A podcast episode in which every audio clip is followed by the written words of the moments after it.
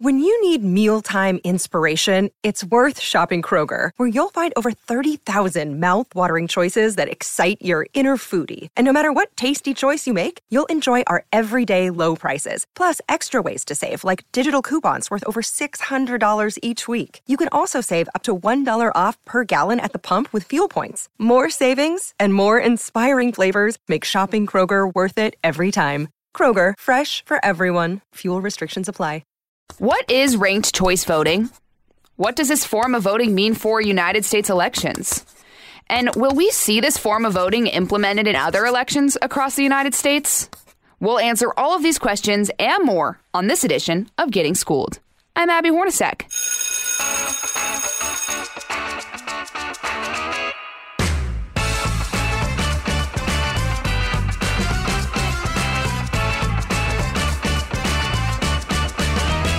Civics Review.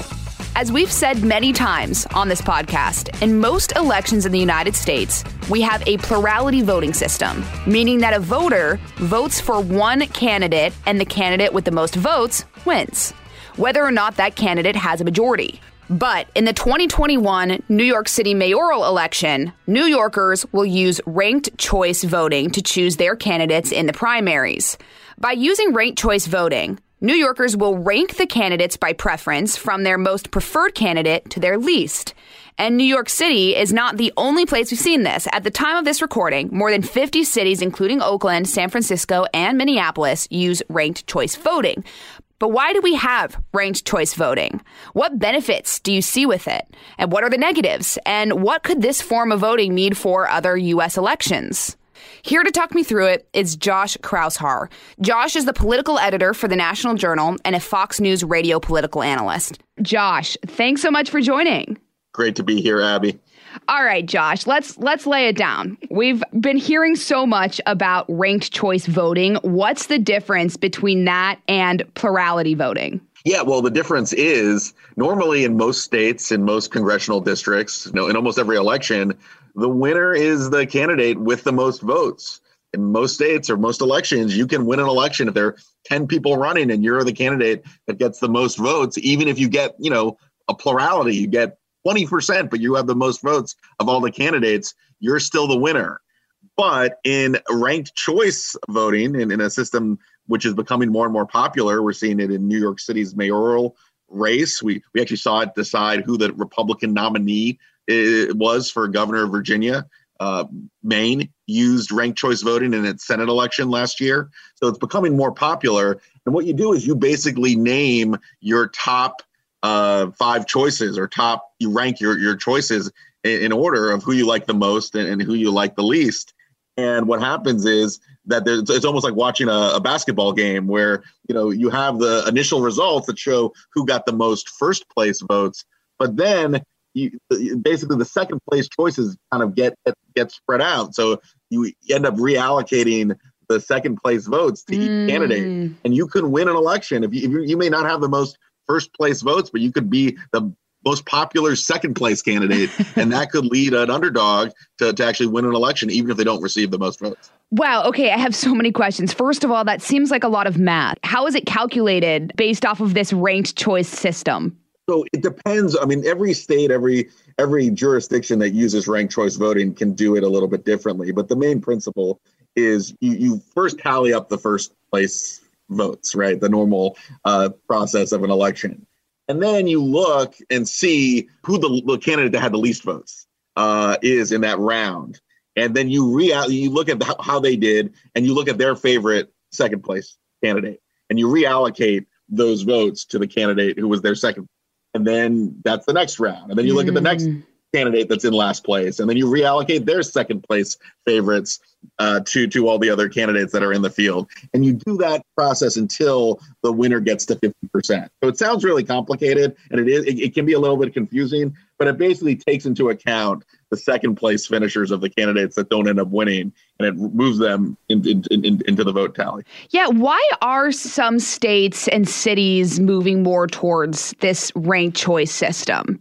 Well, it's designed to prevent someone from winning, even if they don't win a big majority of the vote, right? Mm. You can have primaries like you're seeing in New York City's mayoral race right now, where you've got lots of candidates And one candidate may have support from a very vocal base. So they have 20% of the vote, and these folks are going to show up no matter what. But they don't have support from a majority of, of voters. In fact, they may be opposed by a large majority of voters. So it's designed to really better uh, quantify the most popular candidate in, in a crowded field.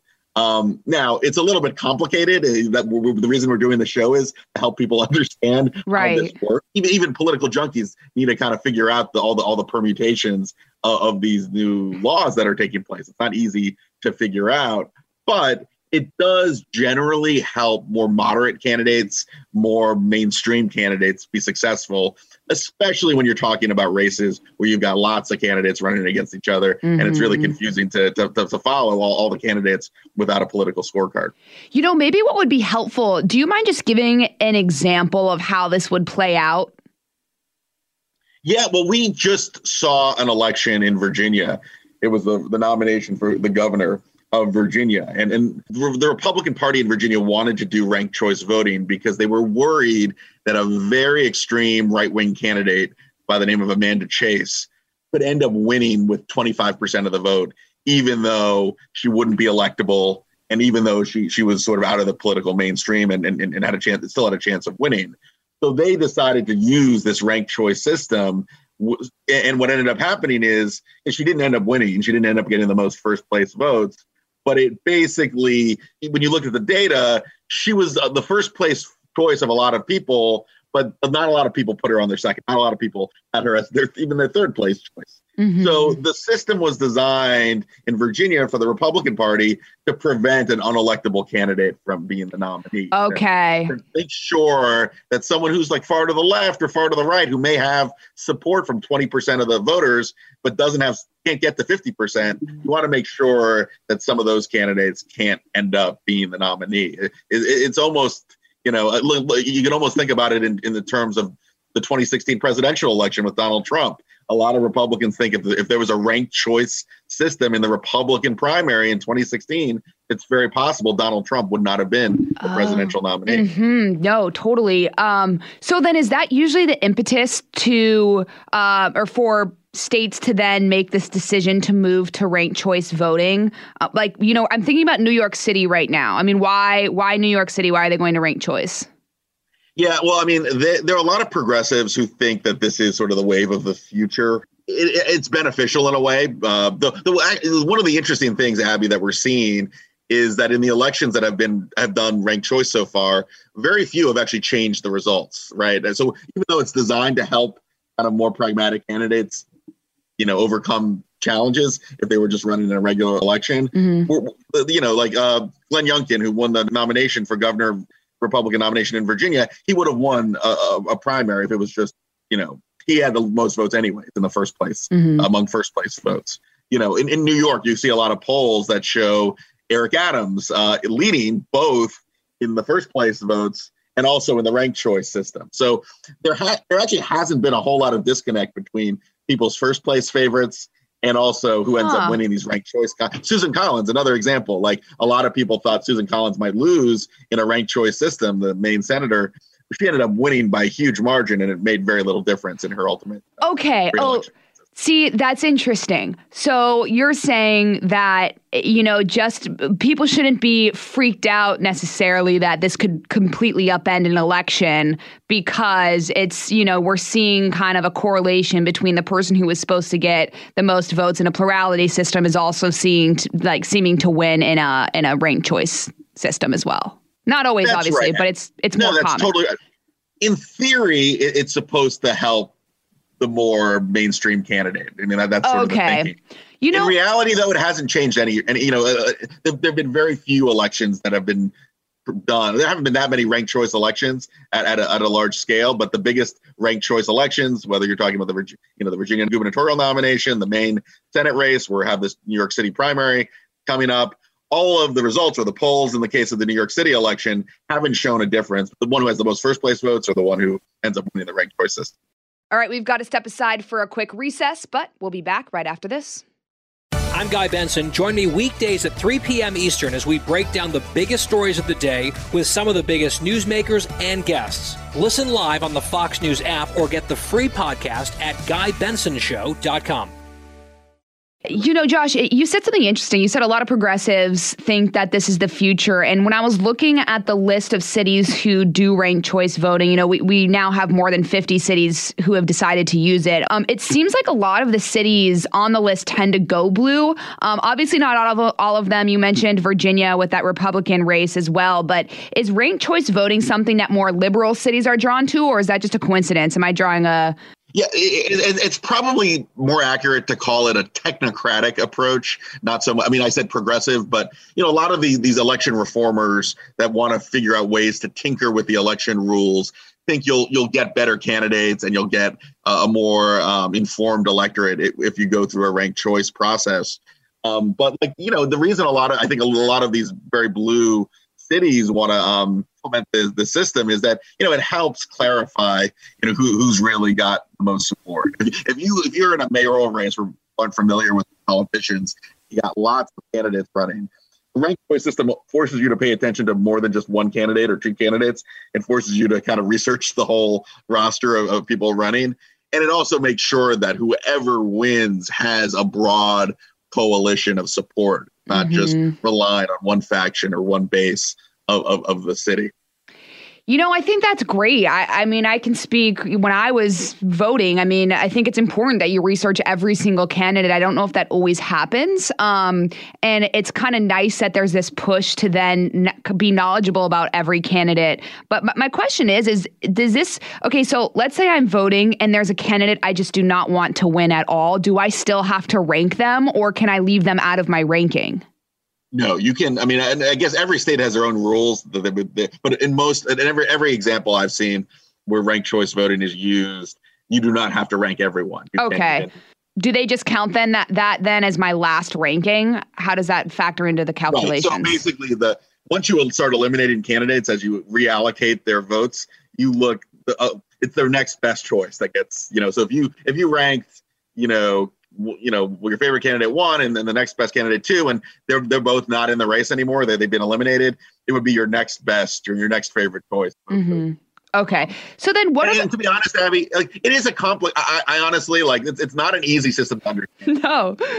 It's, it's kind of like watching a, a, basketball game where you know the first quarter results come in you know it's, it's kind of like watching like the you know, I was watching the the Sixers and the Hawks last night, and the Sixers got out to a big lead, and the Hawks came from behind and won it in a nail biter count the votes, to reallocate them. It's almost like you're watching a basketball game where where the score changes through the different processes. Totally, um, but it's not it's not easy to understand. I mean, it, the re, it, it's a chat. The, the negative part about changing the rules and doing ranked choice is it could actually lead to confusion, mistrust of the election system.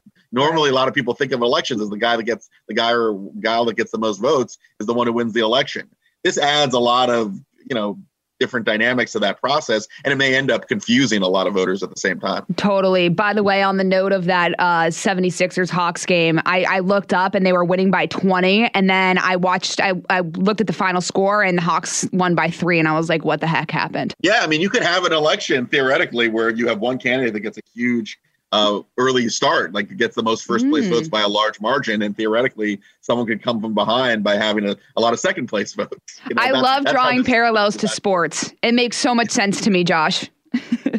me too. Um, that's why I mean politics. There are a lot of a lot of parallels, but you know that is it is competition, right? And and, yeah. and, strategies change too as a result. Like a lot of uh, you talked about the New York City race, Abby a lot of, of the candidates running for mayor are now telling people who they want their second their voters to pick as the second place uh, choice on their ballot because there was a lot of strategy involved. There's a lot of tactics that are going into this process.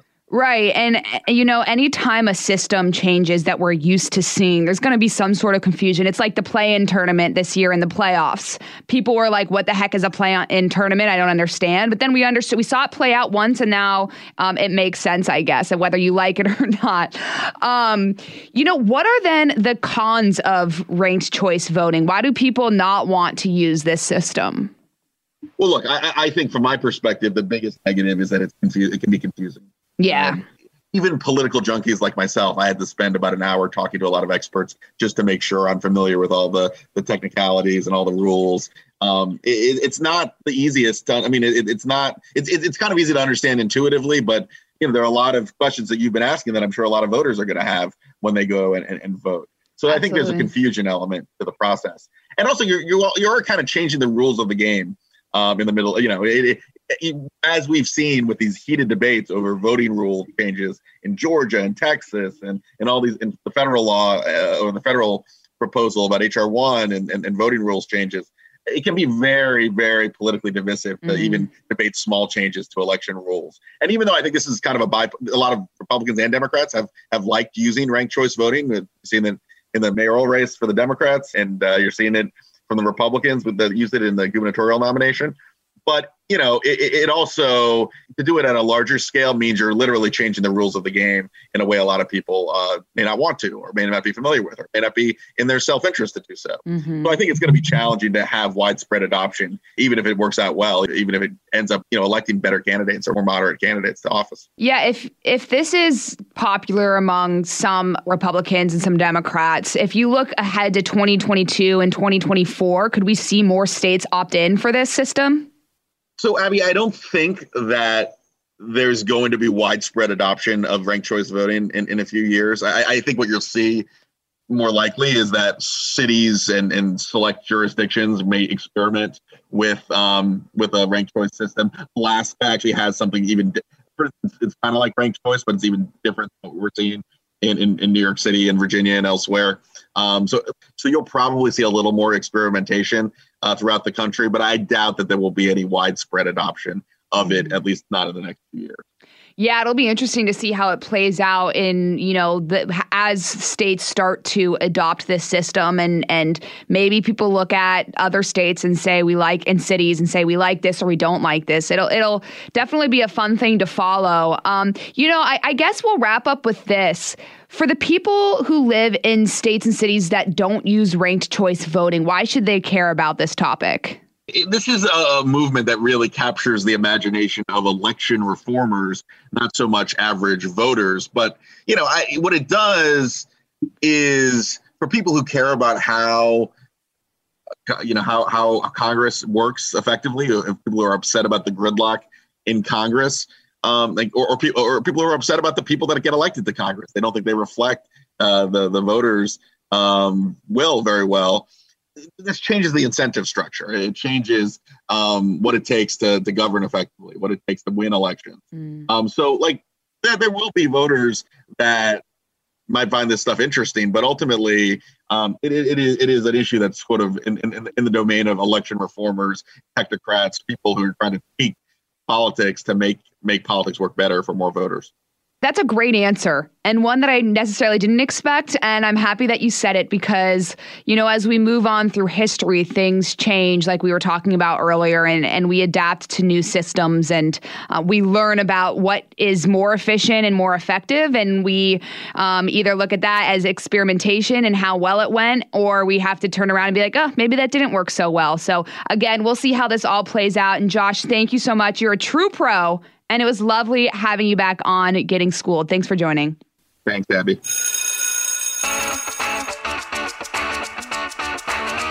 All right, if you missed anything from class, these are my office hours, and here are some top takeaways from my conversation with Josh Kraushaar on ranked choice voting. Number one, Josh emphasizes that ranked choice voting is confusing. Even for political junkies, there are different technicalities and rules that will need to be clarified for voters who are facing ranked choice elections. So if you don't understand it, you're not alone.